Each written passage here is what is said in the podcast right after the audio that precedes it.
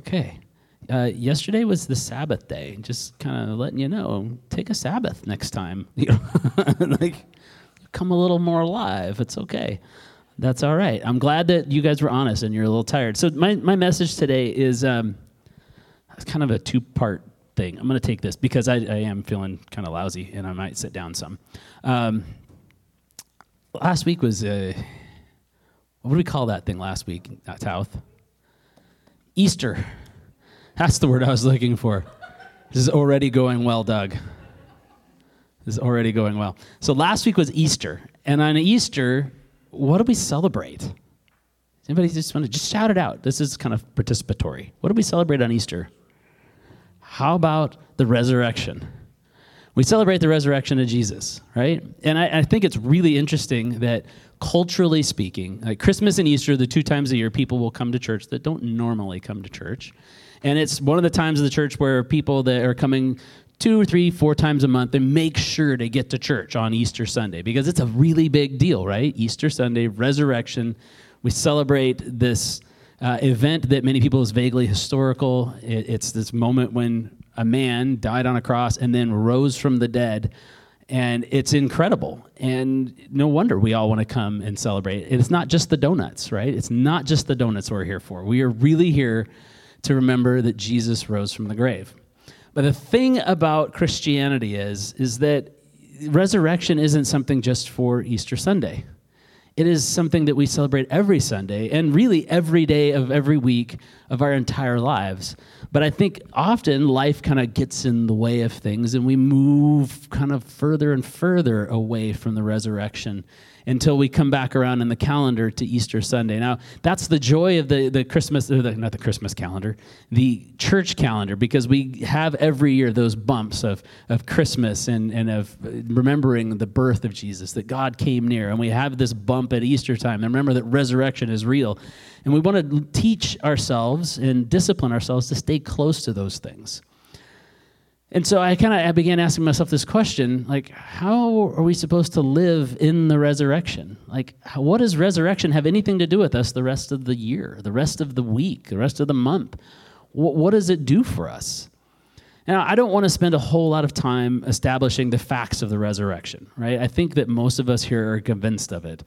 That Jesus lived, he was a real person. That's that's historical fact, historical truth, and it's not just based on biblical stuff, right? This is many, many sources outside of Christianity say there was a man named Jesus living in, in Nazareth and in Judea at that time, that he was a teacher, that crazy things were going on that people couldn't explain. Um, he was a real person. And we have historical knowledge that Jesus was crucified by the Romans. The Romans themselves have, they, they took meticulous notes on such things. They said, This actually happened. We did this. This man was crucified by us. And then we know that something happened after his burial, right? There's all kinds of historical record outside of Christianity saying something happened out after his burial.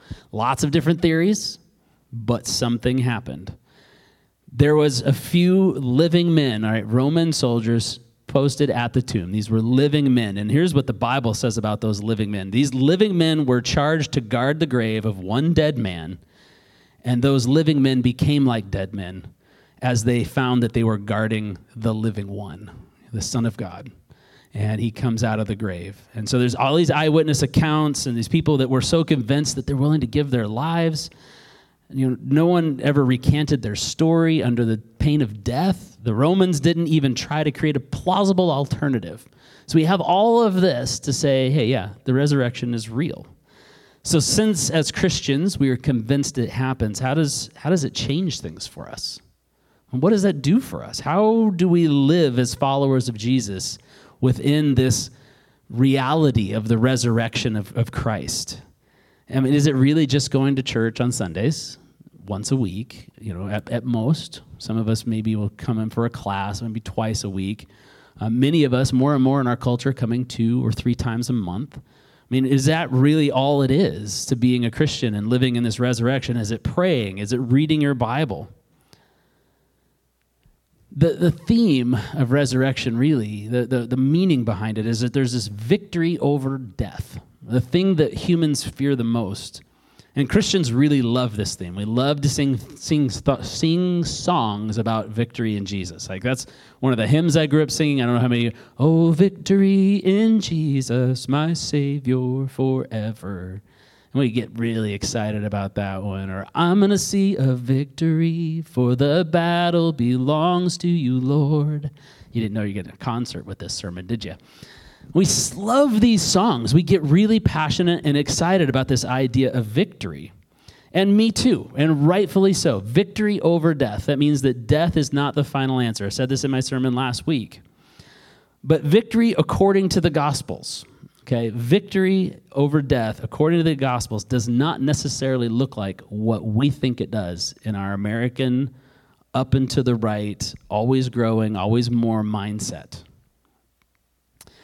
Victory for Jesus, it's, it's pretty typical for Jesus, right? If you think about how Jesus came in and just defied everybody's expectations, right? Everybody's expecting the Messiah to look a certain way, and so he comes, but he doesn't look at all like what people thought the Messiah should look like. His ministry didn't look like what other people thought his ministry should look like as the Messiah.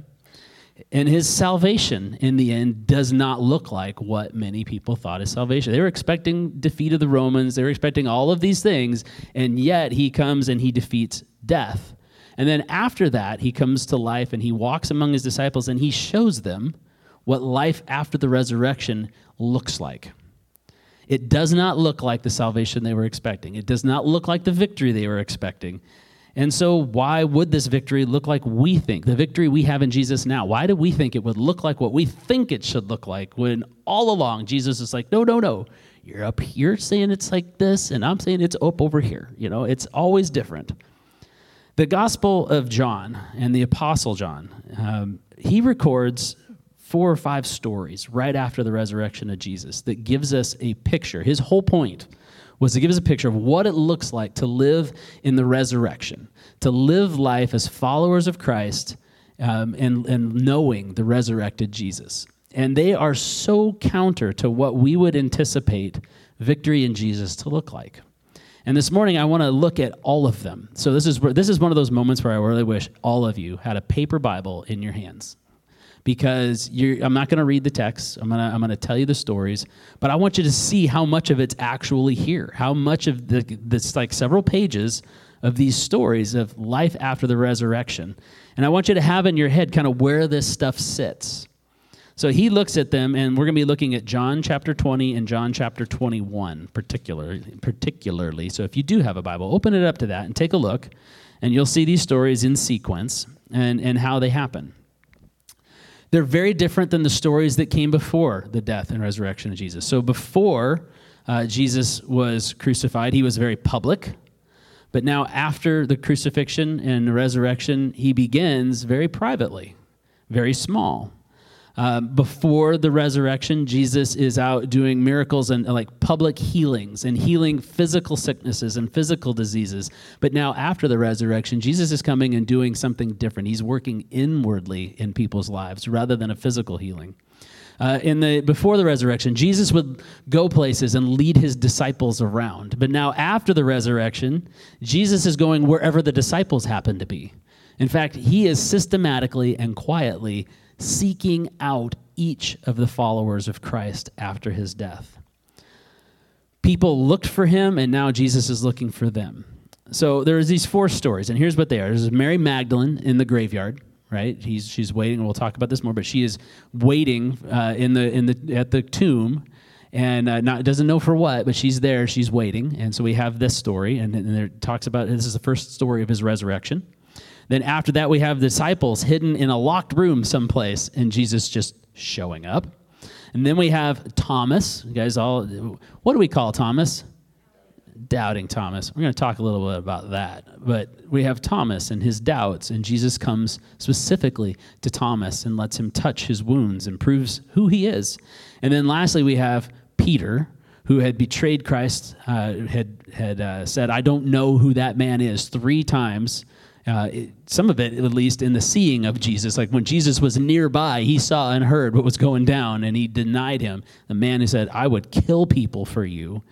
is, is now hiding in fear. And now he carries his shame. And so Jesus comes to him on a beach and makes him breakfast. So these are the four stories we're going to look at. And as I go through these stories, I'm going to have a piece of art for you to kind of contemplate a little bit and to see behind me. I'm not going to like lead you through some planned reflection on the art, but the art speaks to the truth of the story, and so that'll be behind me as well, and you can kind of interact with the art and with the story. So, Jesus, I pray that uh, as we look at what life after the resurrection looks like for us, that you, we would encounter you, the risen Christ, in this place. Um, God, that we would be open to hearing from you and not closed and, and, and distant, um, but that we would, we would draw near as you draw near to us. In Jesus' name, amen.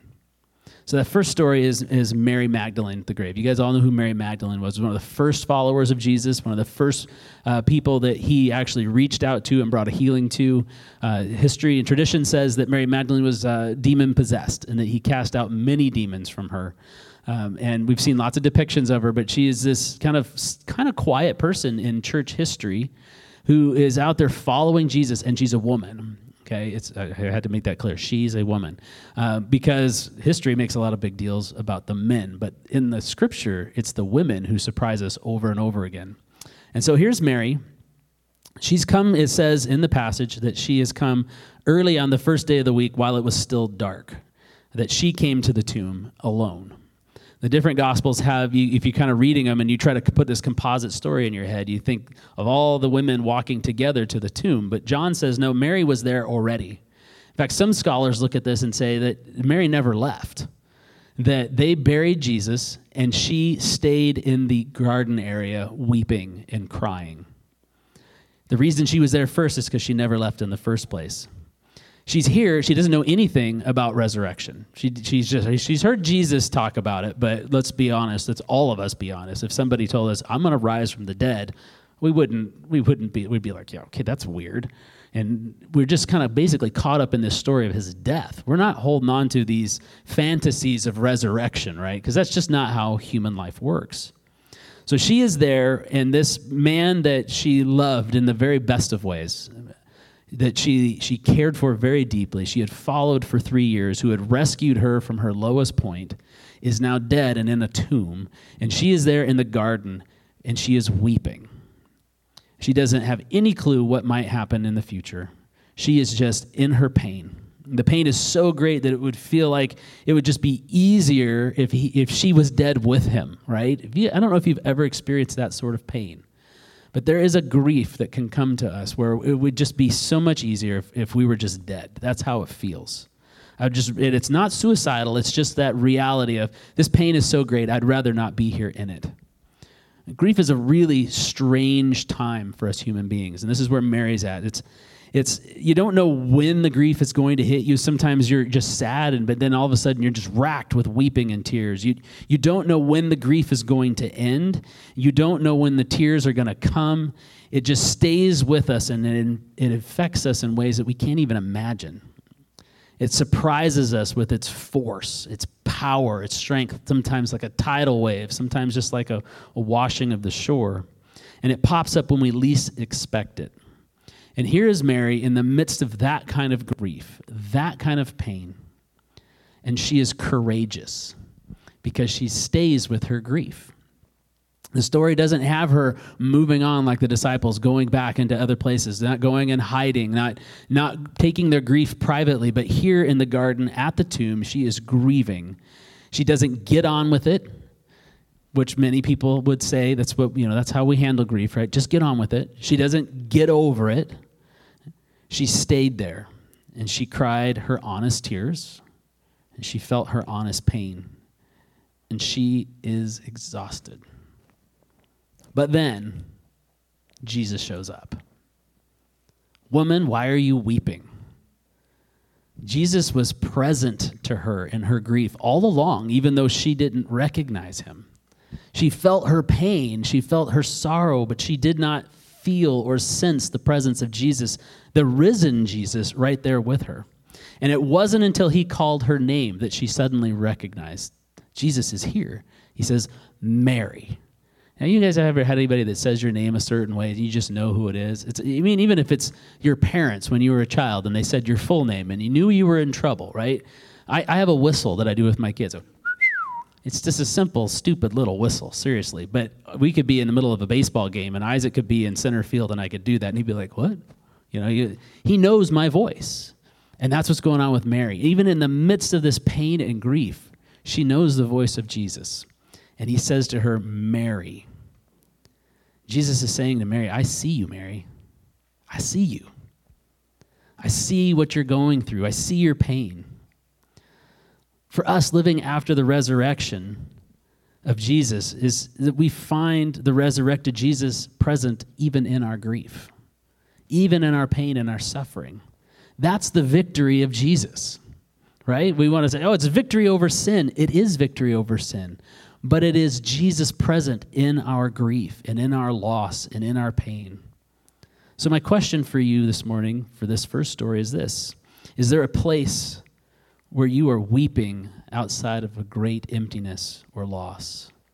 What are the places of tears where you need to meet the risen Jesus?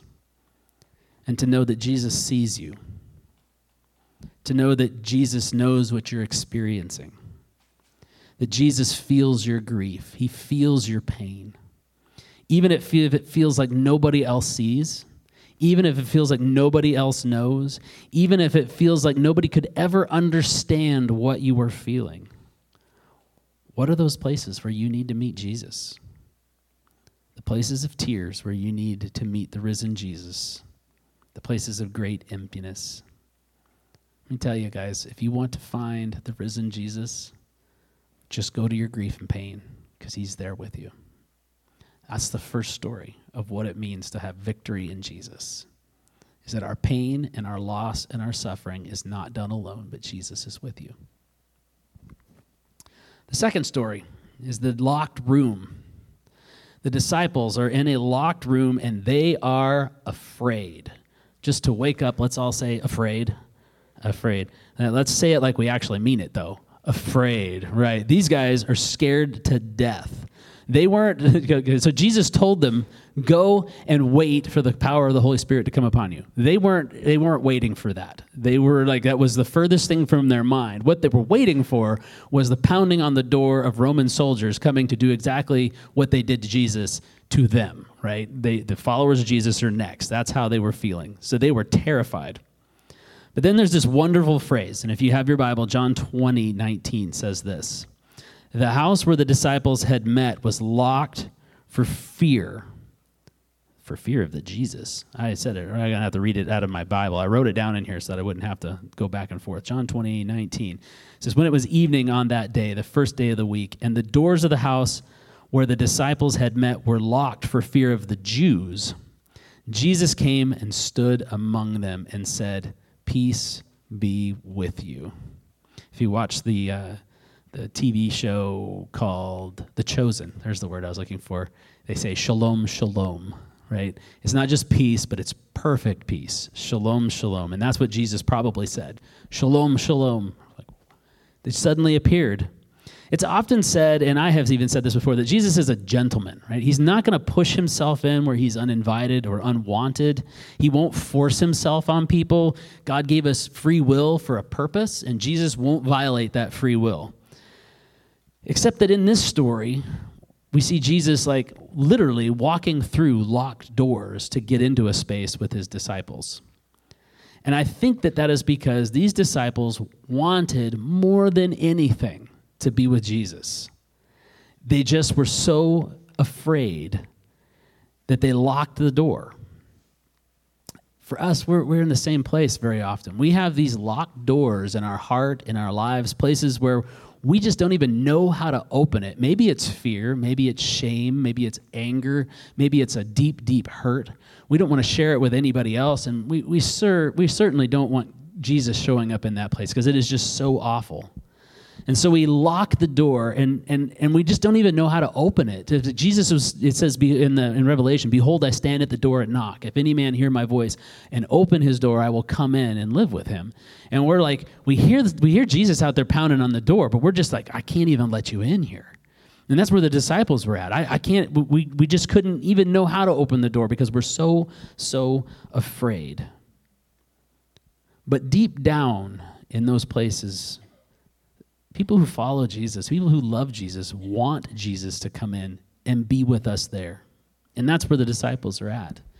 They desperately want Jesus to come in. He's not pushing in where he's not wanted. He is right where we desperately desperately want him to be. We would give anything, most of us, to live beyond our fears, to live beyond our shame, and to open up to God. And this is one of those places where Jesus, in our greatest desire, our greatest need, he finds a way in. Living after the resurrection of Jesus, we find the resurrected Jesus present even in our locked rooms, right? Even in the places where we don't know how to open to him. Jesus knows where we are afraid and why we are afraid. And Jesus finds a way to come in. Even when, when some door of our heart is locked and we don't know how to open it, Jesus isn't limited by that. Isn't that good news? That is victory in Jesus after the cross. That there is no barrier that Jesus cannot cross even when there's some broken place in my life, some place I'm afraid to go, some place where no one can see, Jesus is not limited by my ability to be open, to be vulnerable, and to give my life to Him. Jesus will not violate us by going where He's not wanted, but He knows our deepest desires and will find a way to come even when we don't know how to open the door. And His Word in that place, in that locked room, the words of Jesus are always peace. Man, that's good news. That's victory in Jesus. You know, I'm afraid, peace. I'm angry, peace. I'm hurting, peace. The words of Jesus are always peace. And that's how we know it's Jesus with us because he comes into that place and we're suddenly no longer afraid. That's victory in Jesus. So, my question is where are my locked doors? Where are your locked doors? Where are the places in your heart that you just don't even know how to open up and let Jesus come in? The resurrected Christ wants to meet you there. The third story. This is a lot of really good questions, right? And, and I'm hoping you're going to find one of these is like, that was the story for me today. You're getting four sermons for the price of one. Yeah. The, the third story, this is one of my absolute favorites, is, is Thomas. And doubting Thomas. Uh, one of my favorite songs is a song is I'm, I'm, a doubting Thomas. I can't keep my promises and I don't know what's safe. Oh me of little faith. I'd love that song. I think Thomas though gets a really really bad rap. There's a stupid clip art just for fun. It says Thomas doubts. You know, I need proof. This Hebrew news it's really silly, I understand, but that's kind of how we treat it. Like it's this scandalous news that Thomas, he was one of the 12. Why would he doubt? He didn't show up. When, when, when he wasn't in the room, uh, when this locked room with the other disciples, and Jesus comes in and appears to them, those disciples go and tell Thomas, and he's like, I am only going to believe it if you show me proof. We view doubts and weakness and failure as faithlessness, right? We view doubt as weakness, failure, and faithlessness. But I say to you this morning that Thomas is one of the best role models that we could ever have. Not cool? Thomas, he, he's, he's a superhero, especially in our, our culture today that is full of doubts and deconstruction and, and, and just concerns over the gospel or what is the Bible true. Thomas is our superhero. Thomas was an honest doubter, right? Instead of just giving up and saying, oh, that's it, you guys are bonkers, I'm out of here, he sought the real Jesus. He had honest doubts and he became an honest seeker. When we face doubts, we, we need Thomas's courage to seek out the truth and to pursue Jesus. I want to encourage you to talk about your doubts rather than to just hold them and to hide them to talk about your doubts. It is okay to say to one another, I see that you've had this experience with Jesus, but I'm not there yet. I, I, need some proof. I need an encounter with this Jesus. Thomas is so practical, he is so realistic. And at the same time, he is a tenacious seeker. He stays with those disciples, he keeps going with them and believing that maybe, if it's true, this Jesus is going to show up to him. He is one of those people that says, I, I want to believe, I want to have faith, but God, I, I need you to help me believe. God, I need you to help me have faith, and I need to see something. He says to the disciples, to other followers of Jesus, You know, I'm glad you guys believe, but I haven't seen or experienced what you have yet. I'm not there yet. I need my own encounter. This is a very famous painting by Car- Caravaggio. Kind of fun to say. It makes you sound like an art critic. Caravaggio. And it's a terrifying painting in some ways because here's Thomas who can't even bear to look as Jesus takes his hand and says, Here, put it in my side. Heidi looked at it last night. I was showing him, like, Can I show you the pictures I have? She goes, Oh, I don't even want to look at that one. I'm like, Okay, I'll look for another one. She's like, No, you need to show that one. So if you're like grossed out, it's her fault. Um, I'm really good at shifting the blame. But here Thomas is being encouraged to doubt his doubt. You know, we we doubt facts, we doubt realities, but often we take our doubts as facts rather than to say, hey, maybe these doubts aren't true. Maybe the things that I'm, I'm seeing here aren't how they actually line up. And this is Thomas, can hardly bear to look, and he is touching Jesus, having this firsthand encounter with a living Christ. We're encouraged by Thomas to doubt our doubts and to doubt our disillusionment and to see an encounter with the risen Christ, to have our doubts, but to be open to have them challenged by a different reality. Our doubts might feel very real, but they could be wrong. So the encouragement is to hold our doubts openly, like this, and to honestly have an, an ask, or honestly have honestly ask for an encounter with the risen Christ living after the resurrection of Jesus, we find that the resurrected Jesus is present even in our doubts. So the question this morning is what about you? What are you doubting today? We have been trained to say, I don't doubt. We've been taught that to be a good Christian is to not have doubts, to not have questions. But Thomas teaches us look, Jesus isn't afraid of our questions at all. He is not afraid of our doubts. And in fact, He is longing to be present with us in the midst of those doubts. Is this your moment of doubt today? Or is this your moment to doubt your doubts, to doubt your disillusion, and against all odds, seek the risen Jesus? Such a good story. And is this your moment? Is this a question for you? The fourth one is Breakfast on the Beach. That's a, kind of a nice name for it. I'm going to take a quick drink. Or it's also called, I think, the important conversation. The disciples had got back to life. Okay? They they they packed it all up and they went back to life as normal. They went back to what they knew, they knew how to do, which is to fish. They left Jerusalem and they went back home and uh, were staying with mom and dad or in their houses that they had, and they got a fishing boat somehow from somebody and went to work. They left the funeral, right? They left the grave and went home. All of us at some point have to leave the funeral. If you ever go to a funeral, they do end. Sometimes they don't feel like it. They feel like they go on forever, like sermons, but they do end, and you do go back to life. You have to go home. So that's what they did. They went back to fishing. And it's really cool because Jesus shows up in the middle of a really bad fishing story and cooks them breakfast. Several of them are there. It's listed here what, who they are Simon Peter, Thomas, Nathaniel, James, and John, the sons of thunder. And they're out doing exactly what they know how to do. And they're having a super bad night of it. They fished all night long. Now, I've gone fishing all day long and never caught a fish. And I've done that many times because it turns out, even though I grew up in Alaska and I grew up on a river and I grew up with a fishing pole in my mouth, I am a terrible fisherman. I, I you know, I, I my, my, what I say is I go to fish, not to necessarily catch. Know, if I catch, that's a bonus. I'm there to fish. But these guys are out to catch because they need to make some money. They've been they've been traveling with Jesus and they need an income now because there's nobody out there performing miracles and doing amazing sermons. They're drawing in some sort of an income. They've got no income, so they've got to get to work. And they've been out all night long. So fishing all day and not catching anything, that's disappointing. Fishing all night long and not catching anything is devastating.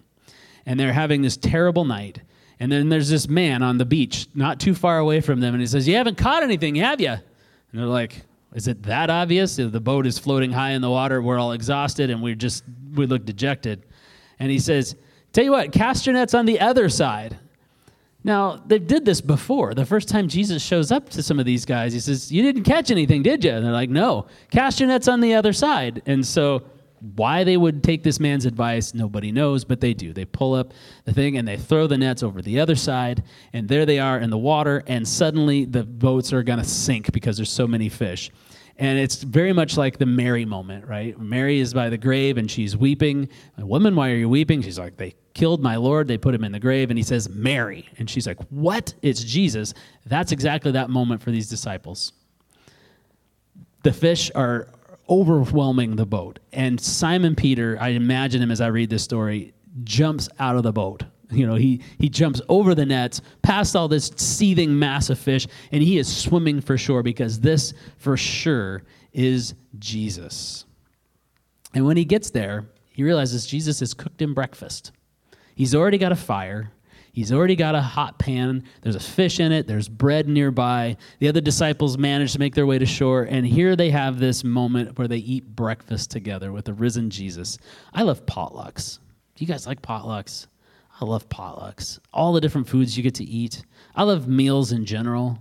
Uh, somebody told me the other day they were they count their calories. They're trying to get a certain amount of calories a day, and it wasn't you know like I'm counting calories to lose weight. It was like I'm counting calories to put on muscle, and I'm like that's weird. I don't count calories. I count meals. I try to make sure I get at least three of them, and if I can get four, I'm really happy. I love food, but it's the thing about potlucks and about food is it's not just that food fills our bellies. It's that it levels the playing field. We are all equal at the table right? We all have hunger. It's, it's the great unifying thing about humanity. We all need water. We all need food. It doesn't matter what color our skin is. It doesn't matter how much money we make or how much money we don't make. It doesn't matter what we live in. It doesn't matter what language we speak. We are all the same. We need food. And when we come together and eat, it disarms us and it opens us up to one another and it makes space for conversation. There are conversations that are important to have in life. And Jesus comes to these guys and he offers them this simple hospitality, this simple breakfast. He makes them some food and he opens the door to a conversation with the disciples. Jesus wants to have a conversation with you. He wants to have a conversation, a long term, lifelong conversation about every aspect of your life. That there is not some place in your life where Jesus was, oh, we don't talk about that.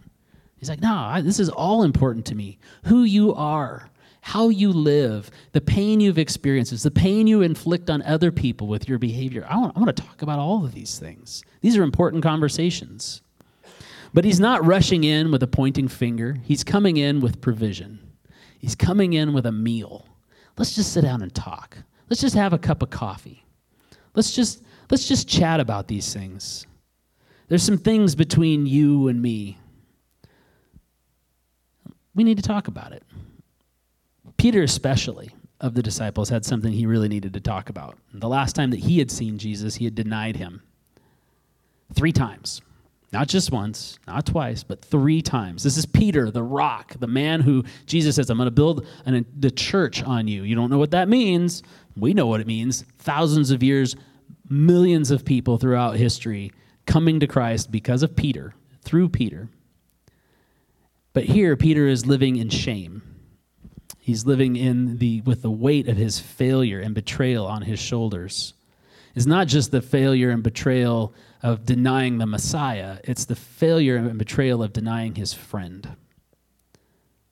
And as hard and exasperating as this story is for Peter, where Jesus says, Do you love me? three times, do you love me? Feed my sheep. Do you love me? Feed my sheep. Do you love me? Feed my lamb. I mean, uh, Peter had to have been just absolutely irritating. You only had to ask once. You just had to ask once. Do you love me? Yes, yes, yes, I love you. But as exasperating as that was for Peter, it needed to happen. Peter needed restoration. He needed healing. He needed a repair of their relationship. And that is why Jesus cooked breakfast, to open up for that conversation. So, the question for us this morning is what is the important conversation Jesus wants to have with you right now? What are those places where you're in darkness and you're trying to keep out the light, where, where you want to, you just want to avoid that conversation with Jesus? But he's saying, ah, here's, let's just, let's just have a cup of coffee and talk. Let's, let's just sit down and, and, and chat about this because I want to heal you. I want to restore you. I want to set you free. Because that's what he did for, for Peter. Peter walks away from that conversation, that little breakfast, that little piece of fish, little piece of bread, a changed man. And we go on to see what Peter does in the book of Acts. He goes and starts repeating the things Jesus did. Oh, silver and gold I don't have, but what I have I give to you. Stand up and walk. He's like raising people up. He is he is Peter, the man who becomes the rock because of this conversation. So what important conversation does Jesus want to have with you right now? What is the place where you're like, ah, I don't want to talk about that? Or what is the place you desperately do want to talk about something? Because the resurrected Jesus, his victory, is in the simple hospitality that he offers to have those conversations with you and to bring healing and wholeness. Living after the resurrection means so much more than just getting out of hell. It means so much more than just coming to church and being a part of a community. It means that Jesus is present always, in every circumstance, in every painful situation, in every hurt, in every fear, that Jesus is there with you at all times, in every doubt, in every heartache, in every failure. It means that Jesus is coming to us, literally coming to us, and just seeking us out quietly when we're not looking, quietly where we can't hear. He is coming to you, He is coming to me. We think it's all about, we think the Christian life can be all about seeking God. I just want to see God's face. I just want this, but He is coming to us. And I think often as Christians, we're just so busy doing the seeking that we miss when Jesus is coming. We're not listening, or we don't know His voice well enough to understand when He says our own name. Life after the resurrection teaches us that what is happening here is all important. Jesus didn't wait around for the disciples to die to have these conversations. You guys notice that? He's like coming to them right here, right now. He's not waiting for Mary to get through her grief before and then her die and come to him I was there all the time. He's not waiting for Peter to go to the counselor and the psychologist to work through his shame and to see if he could get his feet back under him. And he's showing up on the beach. Jesus is coming to us now because this life the one that you've been given is the only one you have, and it matters. And what happens inside your heart, what happens inside your soul, counts. So he is proactive with us. It means that Jesus is no longer just working in the externals. He's not just feeding people because they're hungry. He's not just healing them because they're sick. He is working in the interior life of people, his followers. He is breaking patterns of bondage. He is breaking fear. He is setting us free to walk in a new life, working beneath the iceberg to get things done, to go deep, and to have a conversation about every part of us. So, my final question for you is what encounter with Jesus do you need right now? Of all the encounters that we read about it after his resurrection, what kind of encounter do you need to have with Jesus? What is he looking to say to you and speak to you? I'm going to give you a minute of, of quiet as the worship team comes up, and then we're going to close with the worship song. So let's just ask that question Jesus, Spirit, come and speak to us even now. Come where we need you. Speak to us what we need to hear. What encounter do you need with Jesus right now?